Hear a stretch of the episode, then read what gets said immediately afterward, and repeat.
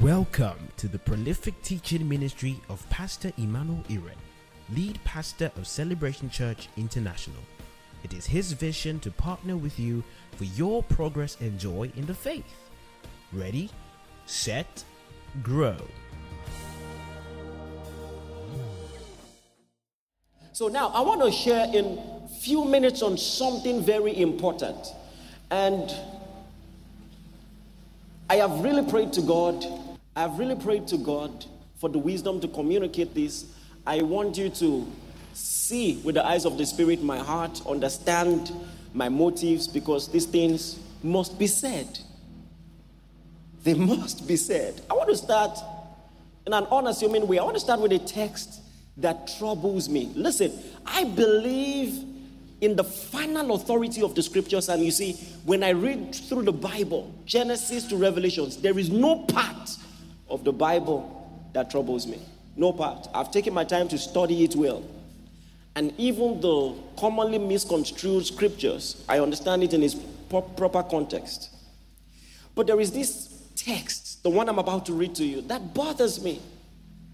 And I don't know if it's only me. Have you ever read something in the Bible and it took you time, you know, to digest it? Like, what did I just read? Listen, you believe God, you trust God, but it's just a, I believe, help my unbelief kind of moment. Have you ever experienced that, or it's just me?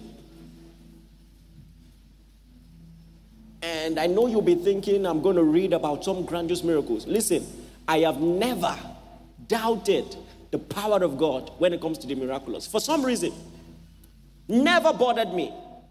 I believe with all my heart that, like in Bible days, rivers can turn to blood. And I know that with science, when Joshua said, Sun, stand still, the sun doesn't move, it is the planets that move, but that makes it even more great as a miracle. That instead of just the sun moving, all planets stopped moving. Uh, that's even more incredible. You know, I believe from the word of God, mountains can skip like rams. The Jordan can be turned back. You know, I believe that. Creative miracles, nothing troubles me. But this text, unassuming but troubling, especially as a pastor, especially as a theologian. The text is, like I said, unassuming. Ephesians chapter 4, verse 11. from verse 11 to 14. The Bible says, And he himself gave some to be apostles, and some prophets, and some pastors and teachers for the equipping of the saints for the work of the ministry, for the edifying of the body of Christ. It says, Everybody read verse 13. Can you be kind to do that? One to go. Till we all come in the unity of the faith.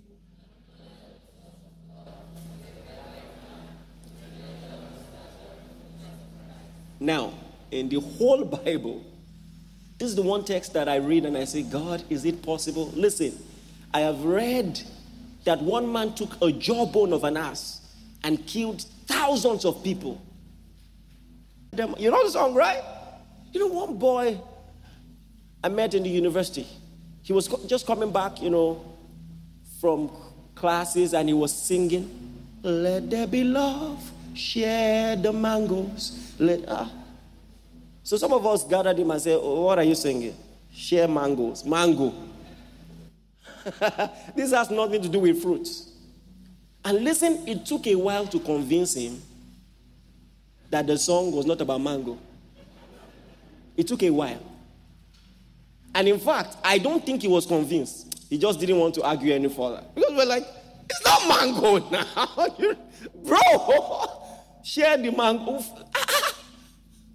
You know, so I just realized some people can just take something, pick up their own interpretation, and run with it. And it, it, it, made sense to him. Like it's about love, about sharing. Share mango. Why you say, why you go eat mango only you? That's probably what he was thinking. And it took a while to prove to him. So you can understand why it seems like the body of Christ can't seem to agree on anything. Different views on prayer and how it should be done, different views on giving, different views on evangelism, and most especially as regards to our topic today, different views on salvation. or what theologians will call soteriology, the study of salvation. How can man be saved? And how secure is he in that salvation? We can't seem to agree on it. Have you ever been moved to pity God? Eh, please don't get me wrong. Do you understand? Of course, God cannot be pitied, He's all powerful and all that. But like, have you ever seen people, especially in the church, behave some type of way and you just feel like God is going through a lot? Like, how does He manage all of us? How does He love all of us? So when He sees all these things, and then he says, Till we come. to a point of unanimity in the faith, the knowledge of the Son of Man, that all of us will study Jesus and believe the same thing about him. Wow. Now that'll be something. Lord, I believe. Help my unbelief. But it's still worth talking about. What does the Bible really say about salvation? And that's why I've titled this This Grace versus Disgrace. This grace versus disgrace. Because when people teach from the Word of God, at least, you know, to the best of their knowledge, the message of the grace of God, some people say that's a license to sin and that's irresponsible.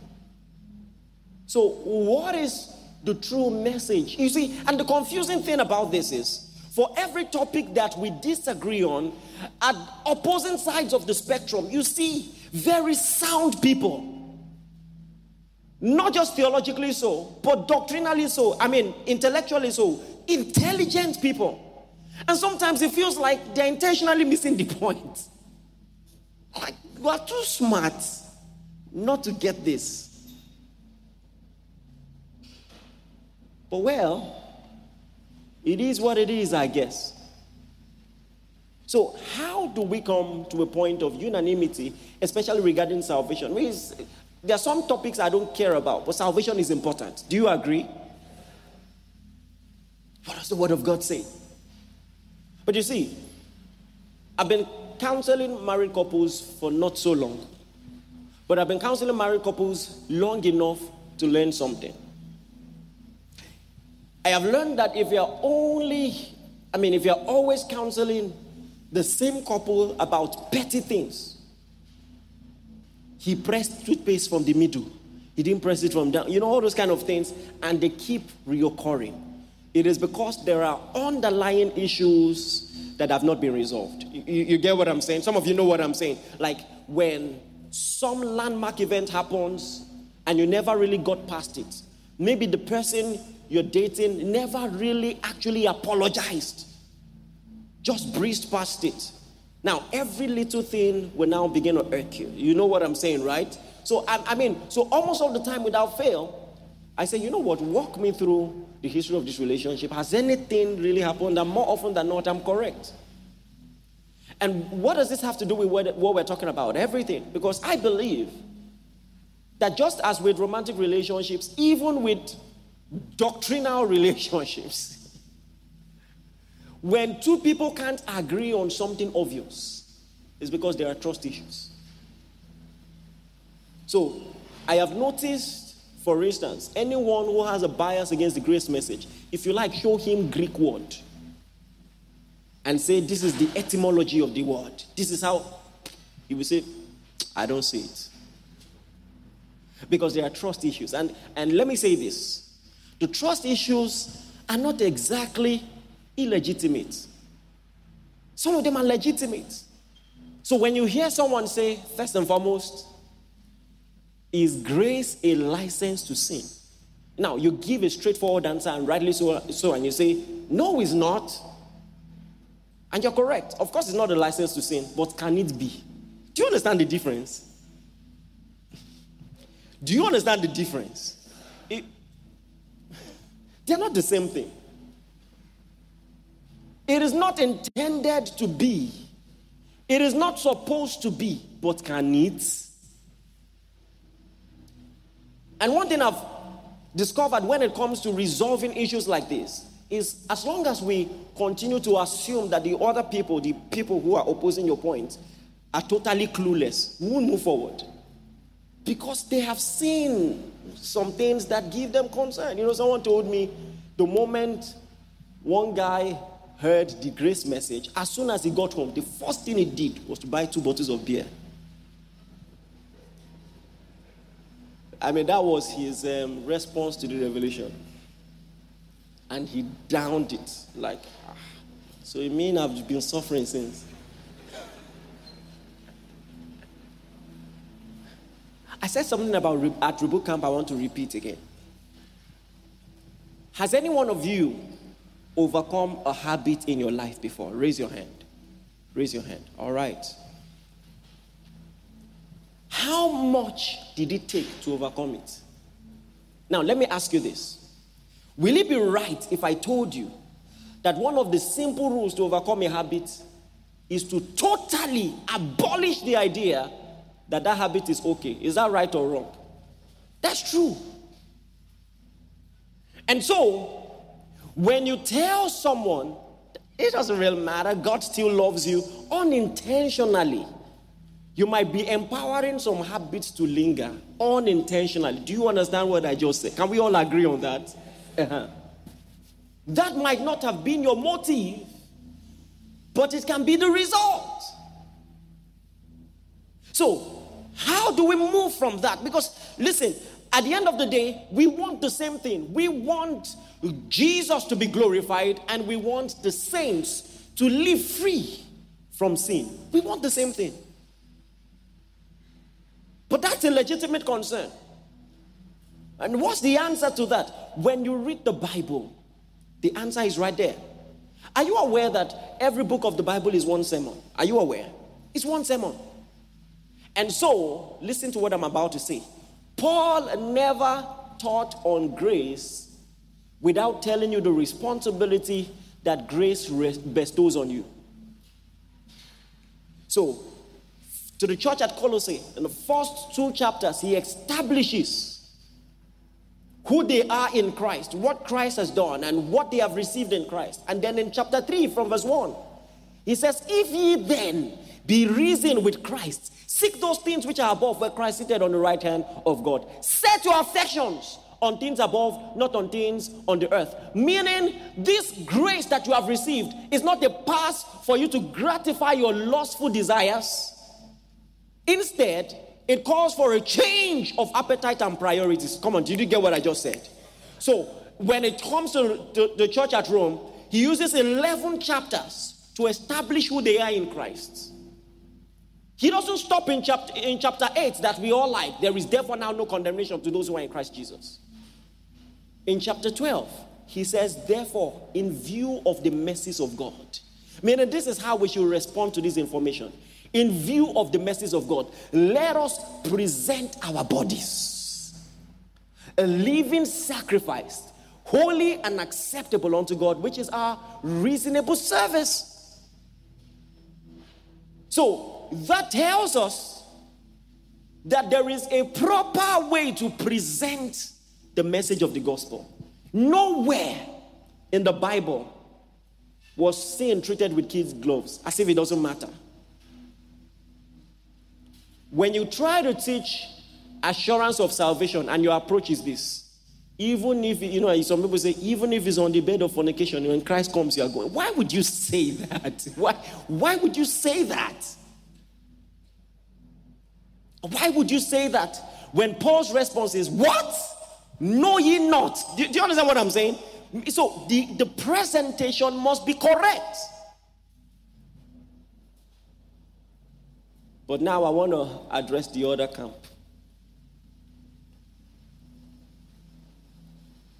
And here is the first thing I will say never judge the validity of a doctrine solely by its excesses. Never judge the validity of a doctrine solely. I'm not saying you can judge the validity of a doctrine by its excesses, but not solely. It is true that by their fruit you shall know them. But there is a way you will extrapolate that in a very strict way that nobody will qualify, including Jesus. Because if you say that because some people have these moral failings, therefore the message is wrong, then what was Judas lo- listening to that made him betray Jesus? Are you alive this morning? Are you with me? I mean, it's a simple question. If the failure of anyone contradicts and, and proves the theology to be false, what about Jesus? I mean, that right on the table, the, the Last Supper, as we call it, he said, One of you is a devil. Imagine, one of you, one of you will betray me. Jesus? And so there is something, I want to say this with all sense of love but sincerity, that irks the core of my being is the hypocrisy of saying or implying that, oh, the grace people just go about sinning. It's not even statistically true. It's not true statistically. Bring out facts. And I will not get petty to say, What about your guy? I will, God forbid. Do you understand what I'm saying? So I think that we'll move forward when we stop the pettiness and we look at the matter at hand. Because you see, one of the ways to move forward is to say, What does the Bible say? Let's not distract ourselves. What does the Bible really say? Because there are people, you know, I respect deeply, privately and publicly, you know, that just stumble on this. And then when we continue with this kind of thing, I, I think it's gaslighting, whether consciously or unconsciously. You know, when we continue with stuff like this, we will hurt the body. You know, someone I really, whose ministry I really admired, said something that hurt me. He was talking about a father in the body of Christ who, at the later years of his life, discovered the grace message and began to teach it, you know, profoundly. And then you know what he said? He said, when you find anybody who changes decades of conviction like that, it is because they have a secret sin they are trying to cover up. He has no evidence of that. Even if he said, God told me, I, I would still have questions, but I would. But you just say, you know, when you conclude like that. Now, you have left the accuracy of what he's saying. You have not, you have not disagreed. You know, he said this, but this is what the word of God was actually saying. You say it is because, I'm, and I'm like, what? And you know, one of the kairos moves of God in my life you know, this, this, this man of God, I had never met him, so I had no reason to defend him, but I just knew this was false. And I didn't reach out to the ministry or anything, but for some reason, they were celebrating 50 years in ministry. And they sent me an invite. And it was a closed door meeting. His close partners and people who had been with him from the beginning. And the most recurrent question that was asked that day was this Sir, how did you do it? 50 years, not one scandal. You have family, friends, and members here. And we can all attest to the fact that in 50 years, you have no stain on your legacy. How did you do it? You know, so now, that was the testimony of the people who knew him the most. I mean, his, his sister was there, family members, children were there. But because someone doesn't agree, he says, How did we get here?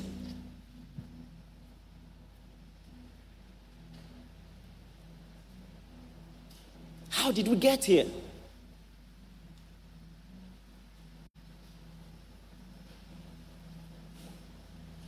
Please, I already took excuse. I mean, whatever I say and you don't agree with, just forgive me. Let's get on with it, right?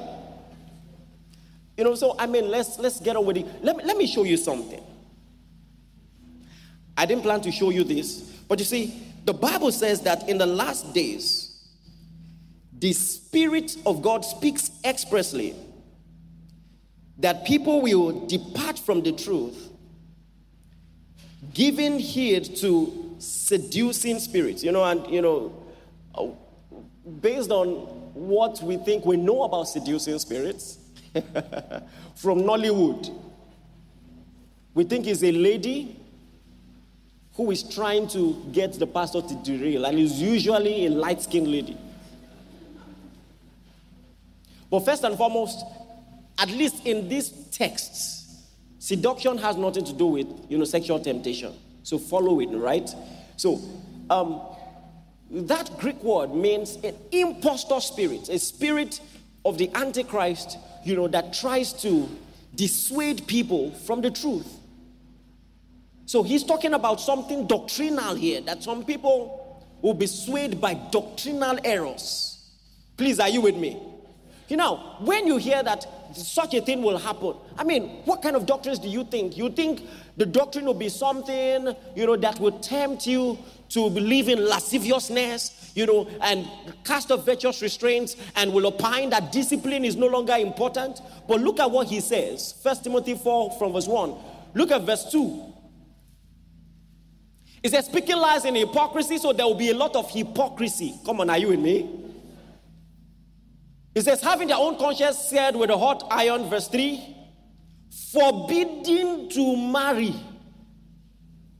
I mean, that's just one of many things he said. And then commanding to abstain from food. Listen, based on your preconceived notion about what the seductive spirit should be, you would have thought that the seductive spirit will make you eat whatever you want without restraints.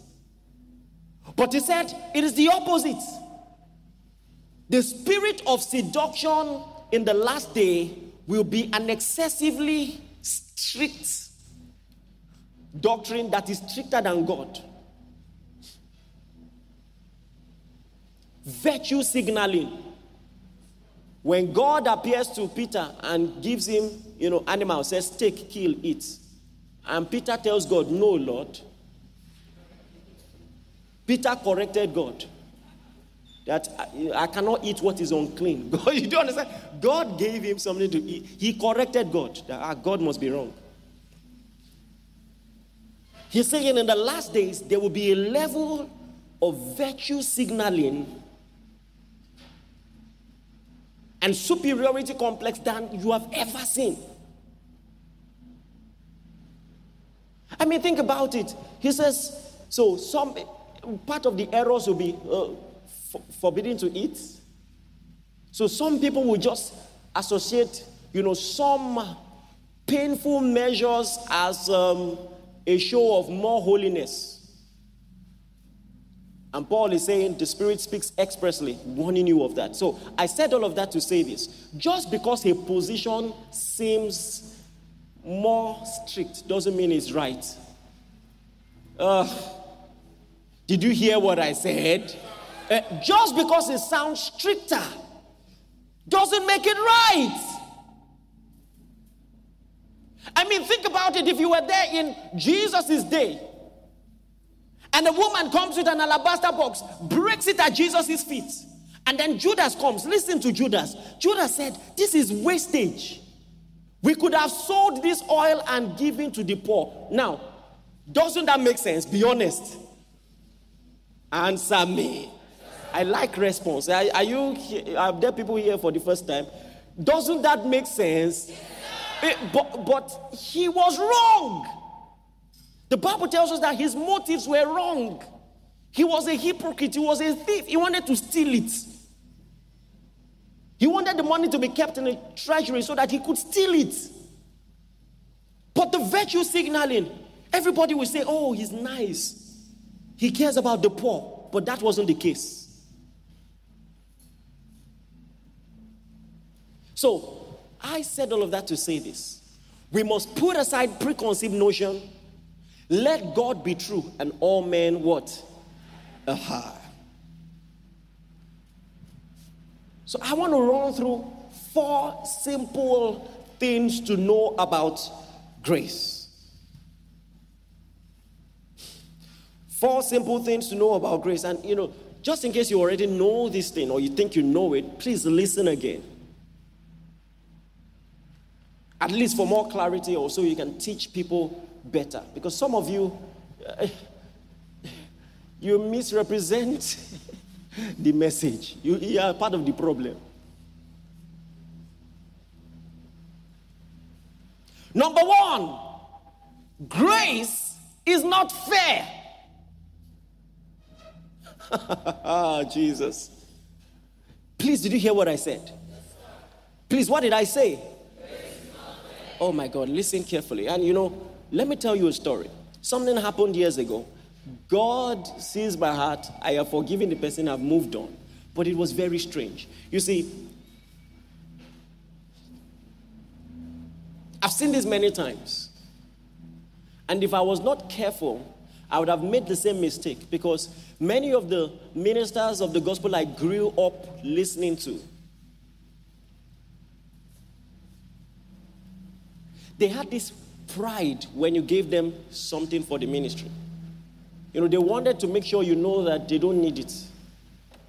So I remember when I um, packaged all my allowance as a student and I went to give to a, a man of God, and just said, drop it there. You know? so I dropped it and said, blessed. I was so confused. So, I mean, the person who delivered me from that, I will never forget. I was just watching online and I saw Pastor Chris Oyakhilome thank partners. He said, Thank you. Because of what you've done, we could support the minute. I was sure, eh? Thank you. So I went to read my Bible again and saw that Paul was like that. Paul mentioned, in fact, Paul mentioned partners, appreciated them well, used them for examples. I, I then discovered that it's not a show of holiness not to be appreciative. In fact, it's a bad behavior. But a lot of people still haven't learned that. And so there was this young pastor. You know, I really liked him and I thought he could teach very well. You know, our ministry didn't have a lot of money, and but you know, their ministry seemed to need it more. And I heard some complaints of some things they needed and all of that. And he also, directly or indirectly, had asked for support. So then he came to visit. And I just got scared. I, I wanted us to help. So, with the permission of some of our leaders, we wrote him a check it wasn't much, you know, 40,000, you know. So I struck it to him and he looked at it. He said, oh, You shouldn't have. True life story. You know, have you ever seen those movies where someone will do something in their mind? You, you will see what they are thinking. So I wish I could grab the thing and say, Stand up, they go your house. But God, but God, but God. You know, some people just struggle to say thank you. I mean, so so listen, I, I, I assure you, you don't know where this is going. The reason you all laughed is because you can relate to it. You know, you know what it means to sacrifice something. Have you ever packaged a gift for someone and you can't wait to see the person's reaction? It, it, it matters to us. It's love language. But listen, that's what happened to Cain. That's what happened to Cain. He wanted to impress God. He wanted to please God. I'm going to give you something nice. Forget what you read in book of Bible stories. You know, in book of Bible stories, Cain's crops looked damaged. It, the Bible didn't say Cain gave bad crops. The Bible didn't say that. He was angry because he sacrificed. That's why he was angry. I gave you my best. I, I just wanted to please you. I just wanted to make you happy. You see, and that's the mistake many people make when it comes to salvation. We tend to trust our efforts. Do you know what I went through? I blocked all these vegetables. I washed it. I kept it fresh. I laid the altar for you. Then you reject it. And God is trying to explain to him, yeah, I see what you did. It's cute. But you see, sacrifice is not for sacrifice sake. Sacrifice is to point to the sacrifice of another. It's not about your sacrifice, it is about his sacrifice. So, the reason you must have blood in your sacrifice for atonement is to point to the fact that the real Lamb of God is going to come, die for you. And by doing that, you are placing faith in Christ and what he will do. So, it's not about your works. Cain was angry. God tried to placate him. God came to him, said, Why are you angry? If you do what is right, will you not be commended? Cain would listen. Just the same way some people cannot be persuaded. We're telling you, your works will not be enough. They are going the way of Cain because they don't know grace is not fair. Listen, in fact, for Cain to have been jealous of Abel, he must have felt Abel did not do as much. So it is possible that Abel's sacrifice wasn't as grandiose, but God doesn't care. It had blood. Do you understand what I'm saying? It had blood. And that's what mattered. The spiritual significance of it was what mattered. But Cain didn't care. And so when people say that heaven will be full of surprises, they are right, but not the surprise they think. Because I assure you, you will see some people in there and you will be angry.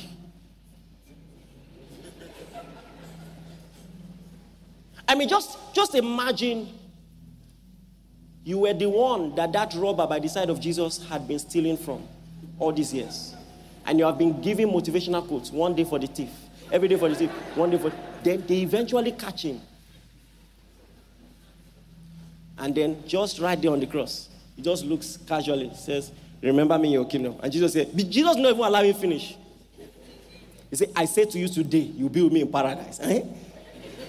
then you, after all your years of faithfulness, you just enter there and you see him. Hello. Maybe he's the one that even comes to receive you. Have you read the big book of Philemon very well? Onesimus stole from Philemon. And then Onesimus got born again. And Paul told Philemon, if you are truly saved, receive him back. what?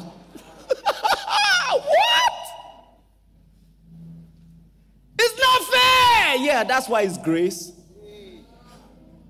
That's why it's grace. I want to read to you two texts to buttress this. I can't spend too much time on this. This is so good. I wish this was all my sermon, but I have to move. Look at Romans chapter 9. Oh my God, I, I don't think you understand how painful this can be. Oh, dear Lord Jesus.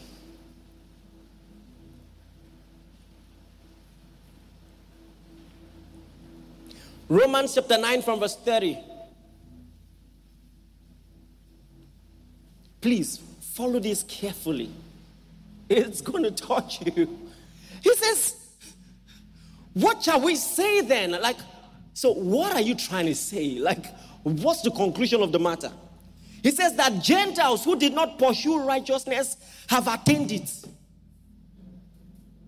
Even the righteousness of faith. But Israel, pursuing the law of righteousness, have not attained the law of righteousness. Why? Because they did not seek it by faith. Listen, don't you understand? The children of Israel were given the law thou shalt not, thou shalt not, thou shalt not.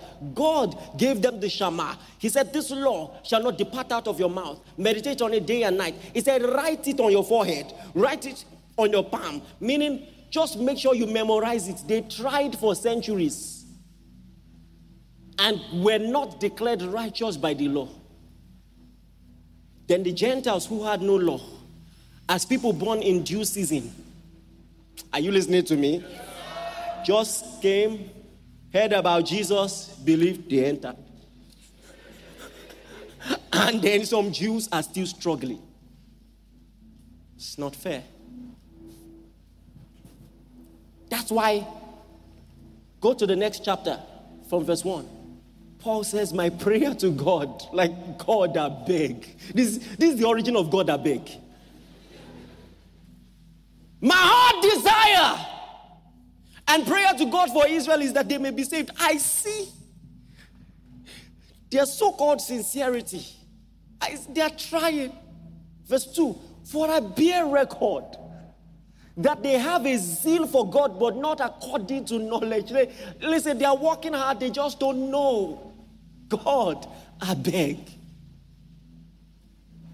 For they being ignorant of God's righteousness, verse 3, and going about to establish their own righteousness, have not submitted themselves to the righteousness which is of God. So they are working very hard, but salvation is not to be worked for. Grace is not fair. Please, are you listening to me? Uh, that at the end of the day, let me tell you this. Can I get into some personal issues? Okay, for instance, have you noticed that in every burial, we always say he was a good man?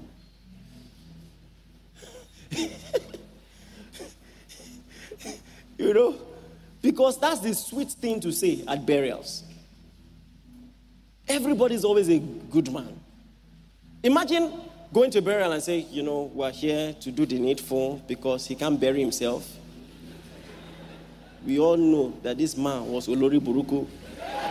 But, you know, but, but somehow it is not in our culture. So we go there and lie. Even men of God lie. He was so sweet, he couldn't hurt a fly. Ah, ah.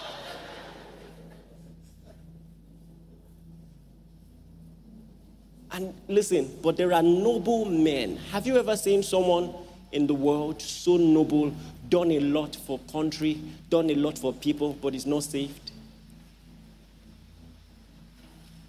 I don't want to mention names. And then to think that after everything, someone that some other person will call a riffraff, who just believed. You don't, you don't understand. Even if all through your time on the earth, you were living off the crumbs that fell from a rich man's table, you still have eternal life if you believe in Jesus. Grace is not fair. I want to show you one text that people try to dodge, especially people who think, you know, grace has its excesses. Look at Matthew chapter 21. Oh my God, I saw this years ago and it shook me to my core. Matthew chapter 21 from verse 31. The first, you know, sentence there is a flow of thought from the previous verse, and you know, which is a deviation. So I'm just going to start from the part where he says, Matthew 21, 31. I'm going to start from the part where Jesus said, Assuredly. Are you with me? He says, Assuredly, I say to you that tax collectors and harlots enter the kingdom of God before you. First and foremost, let me explain who tax collectors are. The Israelites were colonized by the Roman Empire, you know, right? That's how come you had, you know, Pilate and you had Herod at the same time, in the same era. They were being colonized. But then the Roman Empire employed some Jews to be in charge of the tax collection from their fellow Jews. And these Jews were excessively taxed, they were impoverished. But then it's your fellow man who will come and say, You have not paid tax to the Roman Empire.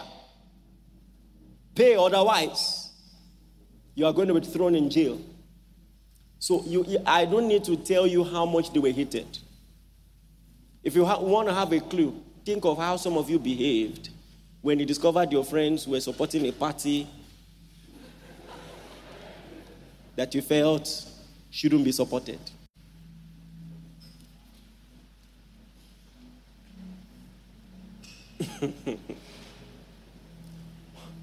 One of you in this church dragged a celebrity, drag, drag, drag. She, she ran to our church DM, say, see your member.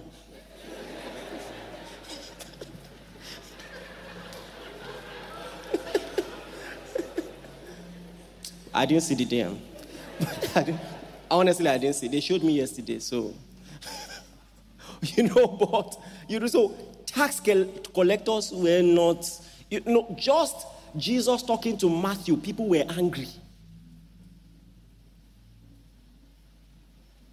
Tax collectors are like customs. Have you had issue with customs before? Some of you don't understand. hey. you know, they were like that. And Jesus said, Not only do I say to you, I assure you. This is, this is the person who has the marking scheme. Listen, judgment is called the judgment seat of Christ. He's the one that we judge. And he's giving you assurance. He says, Harlots, tax collectors, he was talking to Pharisees. They will enter the kingdom of heaven before you. Now, this is the issue because some people don't know how to separate issues. Let me ask you this Do you think that Jesus was supporting harlotry he was not. But what then is the message here? He's just telling you, as important as moral excellence is, it's still not enough. It still isn't enough to give you right of passage into the kingdom. No, for that, you must be born again. And to be born again, you must believe in Jesus. So now, if you're a good person, that's cute. That's nice. You can be a great person on the earth. But there are some people who cannot even strap your shoes when it comes to moral excellence and decency. That will still enter the kingdom of heaven before you if you do not believe.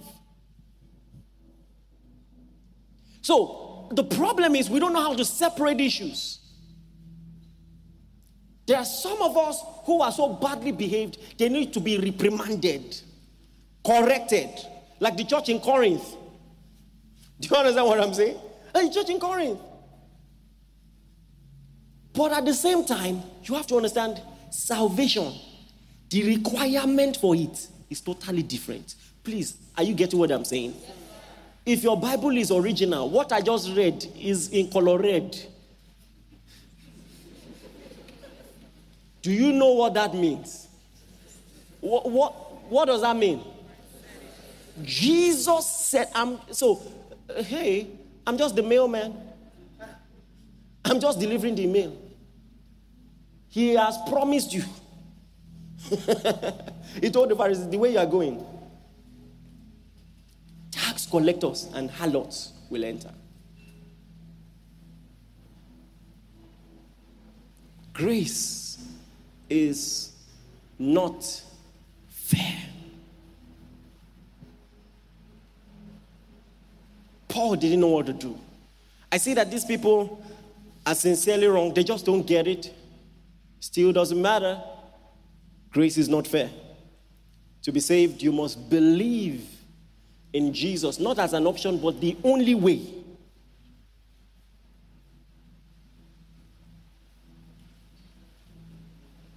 Number two, grace is absolutely undeserved.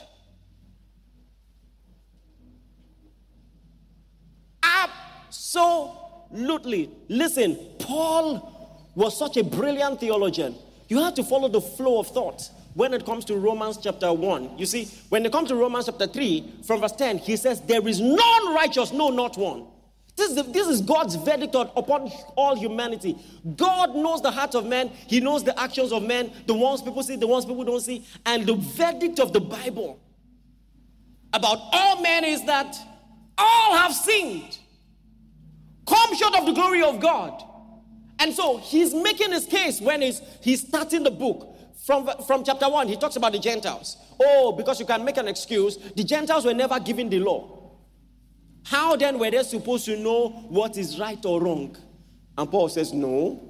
From verse 20, he says, The invisible things of God are clearly seen in the things that he has made. He says, So that man is without excuse. He means everyone from the creation can tell the existence of a creator and have has enough witness from the creation that there is a creator.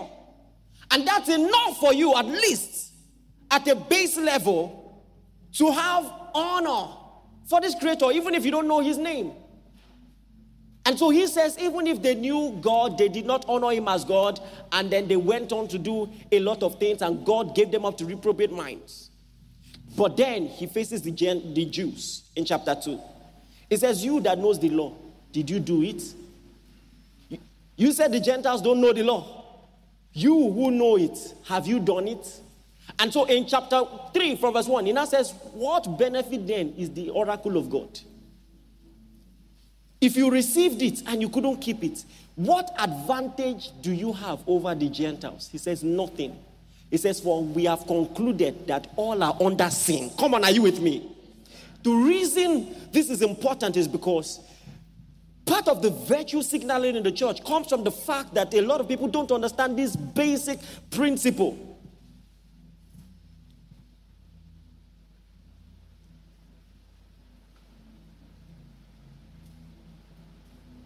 I heard a story of someone, I don't know who, and I think I'm, I'm exonerated because I don't know who.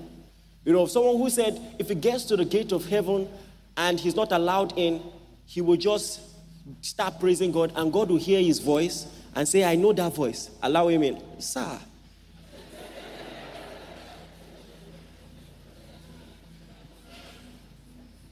if you're not in,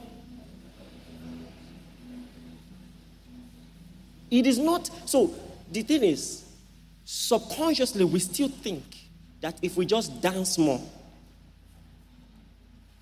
or sing louder, sing a little louder. Eh, don't you understand?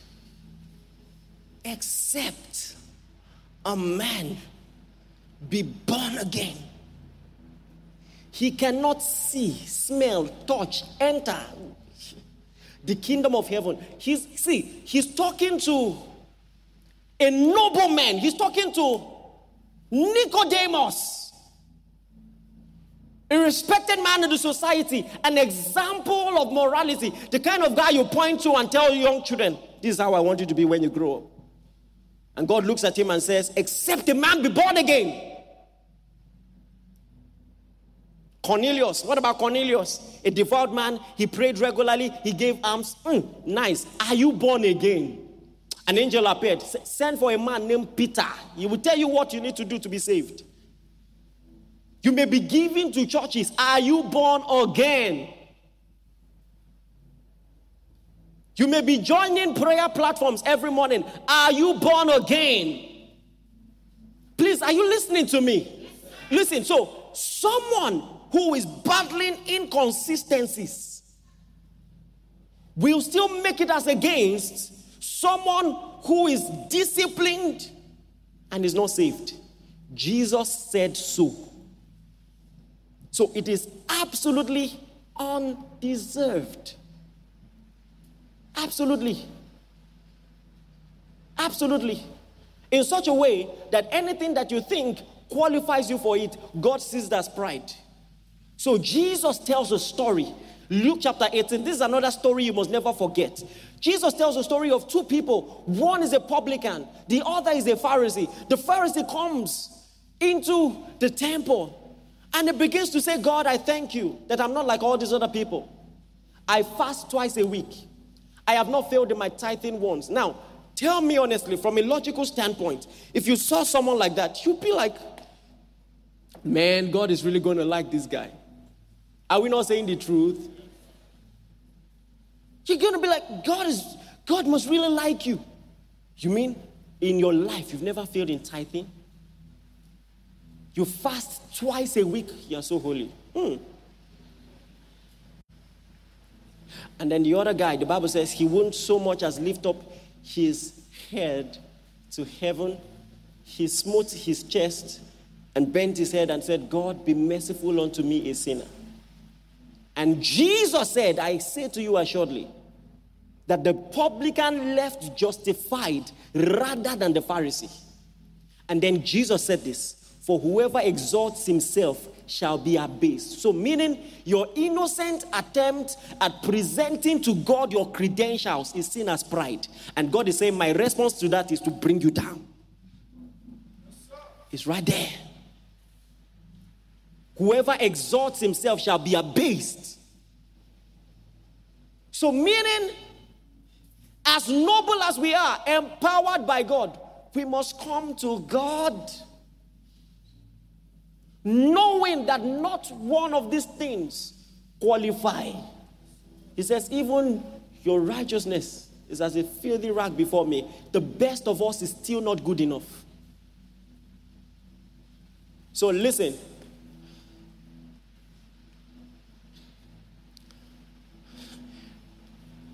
If you're a high jumper here, you can jump. I mean, physically. Raise your hand. Anybody like that? Anybody like that? You think you can really? All right. If you can jump very high for 50K, you feel like you stand a chance. All right, come. Now, if you feel like in this competition, if we were to do this competition here, you will likely be amongst the last. Raise your hand. Likely be amongst the last. Now, come. Thank you. Wow. Let me test you. You that um, can, can, you touch this chandelier? Can you? Yes. Do you feel you can give it a shot? let me try. Try. Let me see. Hail him. Hail him. What, what name should we call? Him? What nickname? Wait. Eh? The Conqueror. The La- Is that song by Don Wayne? Is that song by Don Wayne? You know that Don Wayne? Don Wayne, they write. All right. Okay. So uh, uh, can you just say, hey, hey, hey? They hype you. Oh. Won't you? Which one do you want to touch? This one. All right. Oh yeah. Woo, woo, woo, woo, woo, woo, woo. All right. We believe in you. Hey! Ah! Okay, that was just testing. The real test for one million naira. Ah. Wait now. I want you to touch this ceiling. so that means even if he's very athletic, they will both fail. Are you getting it? Because some people are bragging. Hey, you know, have you seen people who will laugh at you? What did you have? 10 over 100. Ah, 25. Ah, 25. Now both of us fail. Oh. now both of us fail. Have you heard people say, I had a high 2 1? Baba, 2 1 is what? uh, say, I had a high 2 1. Did you have first class? Now both of us get 2. 3.5, 4.4, 2, 1. God bless you. God bless you. So listen, some of us don't realize we're just bragging that even if we both fail, you fail past me. It's both failure. I know you are very morally disciplined. But without the grace of God, we all won't make it. Do you understand what I'm saying? Important for you to look to Christ. Look to his only requirement. As bra- Moses lifted up the brazen serpent in the wilderness, so shall the Son of Man be lifted. He said, Whosoever believes in him shall not perish. Please, are you listening to me? The, the principle is look and live. Whoever looks to the Son Whoever calls upon the name of the Lord shall be saved. Look and look. Just look. Someone is trying to be medical about it. Oh, the serpent beat me. Hey, I have some herbs at home. Yeah, sorry, you're going to die. Your only safety. Look and live. Look and live. I put my faith in Jesus my anchor to the ground, my hope and firm foundation. He'll never let me down. I put Anybody like that? My anchor. Here's my hope, my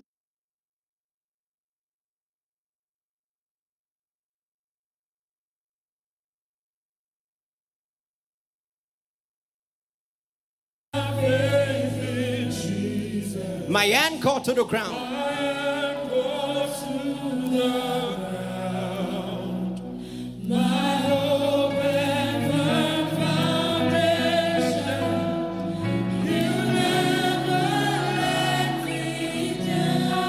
Hallelujah. It says, For God so loved the world, he gave his only begotten Son, that whosoever believes in him should not perish.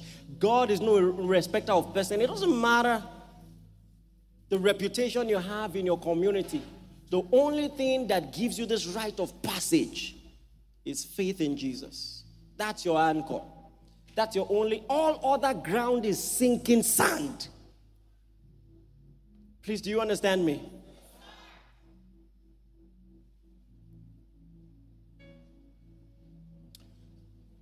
I might have to continue when next, but I want to end with the last point. Number three grace annoys religious people. It annoys religious people. You know, Jesus gave a parable he said there was a man who had a vineyard and he got workers in the vineyard the first hour of the day.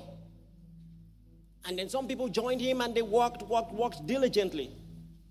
And then the second hour, some more people joined and worked diligently. And the fifth hour, more people joined. And the sixth hour, and then the eleventh hour, he saw some people just loafing around and he says, Well, will you work with me? And they said, Yes. And they joined. And then at the end of the day, Jesus or the old master of the vineyard paid them all the same thing. And the people who walked from the first hour were annoyed. Master, this is cheating. We've been walking all day. These people just joined 60 minutes ago, and you're going to pay them the same thing as us. And then God said, What was our agreement? Did I pay you what I promised to pay you or not? And they said, Yes. Take your wage and go. You see, so people who work very hard, if you are not careful, it, it, it will irk you. It will irk you. it will irk you. Come on, are you with me? That, I mean, there are people who, when they were in the world, they did all sorts. There's some people, they were so grounded in sin, the devil was shocked. Wow. Almost made the devil shout blood of Jesus. and then there are some of you like Cornelius, who never hurt a fly, never did anything. You know, praise God for your moral excellence. Your only qualification. Please, are you with me? only qualification is faith in Jesus. You know, I want to end with the story of Jonah because all my life I thought that Jonah, you know, what happened to Jonah was, you know, he was just nervous. You know, the same way God will call you to do something and you're nervous about it. You know, I thought that the reason he didn't go to where God will have him go, he didn't go to Nineveh, instead, he went to Tarshish, was because he was nervous. But that's not what happened. Jonah did not go to Nineveh because he wanted God to destroy Nineveh. That's why. Nineveh was a wicked country, committed a lot of atrocious works, and he felt they needed to die. So, the way God is sending me there, I know you, God. I, you are merciful. You are sending me there because you want to give them a chance, and I don't want them to have a chance. Have you wanted someone to die so much? Even witches, you say, ah, even witches.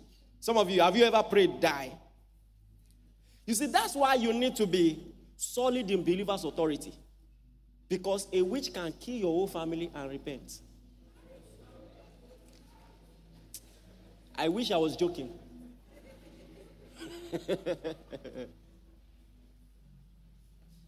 I mean, this Paul we're talking about was part of the people who killed Stephen and repented and wrote Bible. Uh, you, think I said grace is not fair? You think I'm joking?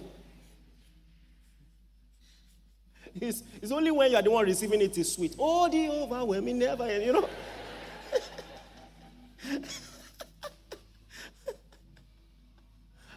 I mean, look at Jonah chapter 2, chapter, chapter 4, verse 2. He says, So he prayed to the Lord and said, God, was this not what I said when I was still in my country? Therefore, I fled previously to Tarshish. This is why I ran away. He says, For I know that you are gracious and merciful, slow to anger and abundant in loving kindness, one who relents from doing harm. Listen, he's saying, God, kill these people. Notice that's why he preached the way he preached. He didn't even, he just went there, he kept the message short so that.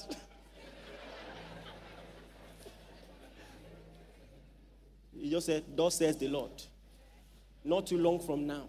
He didn't even say repent. Jonah did not say repent. He said, I just came to tell you that God will punish you. That's that was his sermon. But listen, listen, and this also tells you why God did what he did to Pharaoh. The reason God punished Pharaoh the way he did was because, I mean, I see that Pharaoh is never going to listen. So I'm going to use him as an example to at least save other people. So that's what Romans 9 was explaining when he says, if you are a vessel of wrath, I can use you, you know, for destruction. You are fitted for destruction. The people at Nineveh had heard what God did to Pharaoh, and now they see a Jew, a Jewish prophet, say, Thus says the Lord. Ha ha. The whole Nineveh fasted. The king of Nineveh said, Even animals must fast. He, he said, If I see food in Bingo's mouth,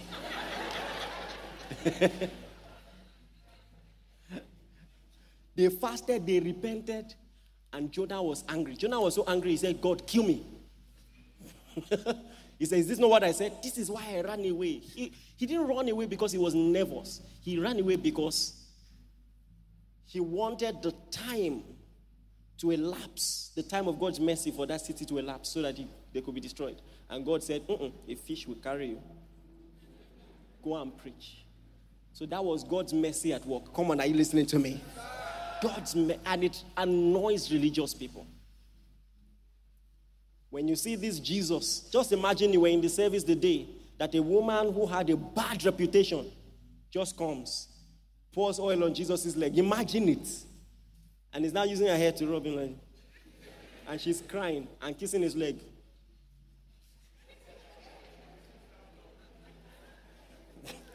Someone said, This is not a man of God.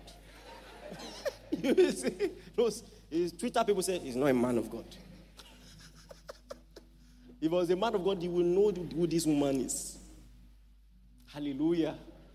And God says, Jesus said, I know exactly who she is. In fact, that's why I'm forgiving her. And because I have forgiven her, she loves much. What if you knew that whatever it is you think disqualifies you from the love of God is more reason He wants to love you?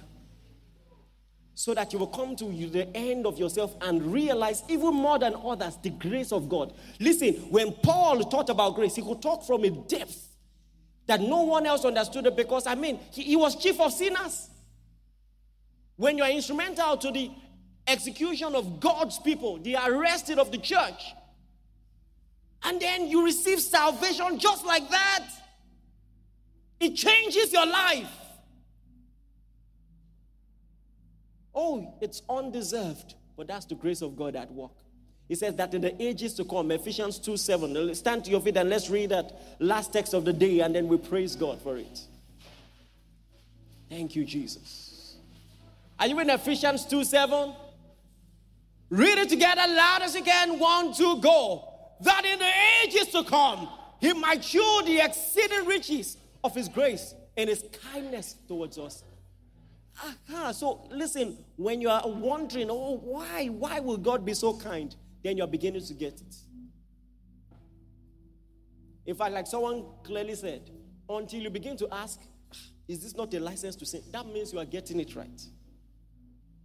And we're going to talk about that this month, you see, because the Bible says, How can we who are dead to sin continue to live any longer therein? How can we? But you see, those are two separate issues. We're talking about the requirement for salvation. It says that in the ages to come, he might show the exceeding riches of his grace and his kindness towards us in Christ. Have you seen the kindness of God in his Christ? Have you received it? Just worship him and thank him right now. Great is your faithfulness.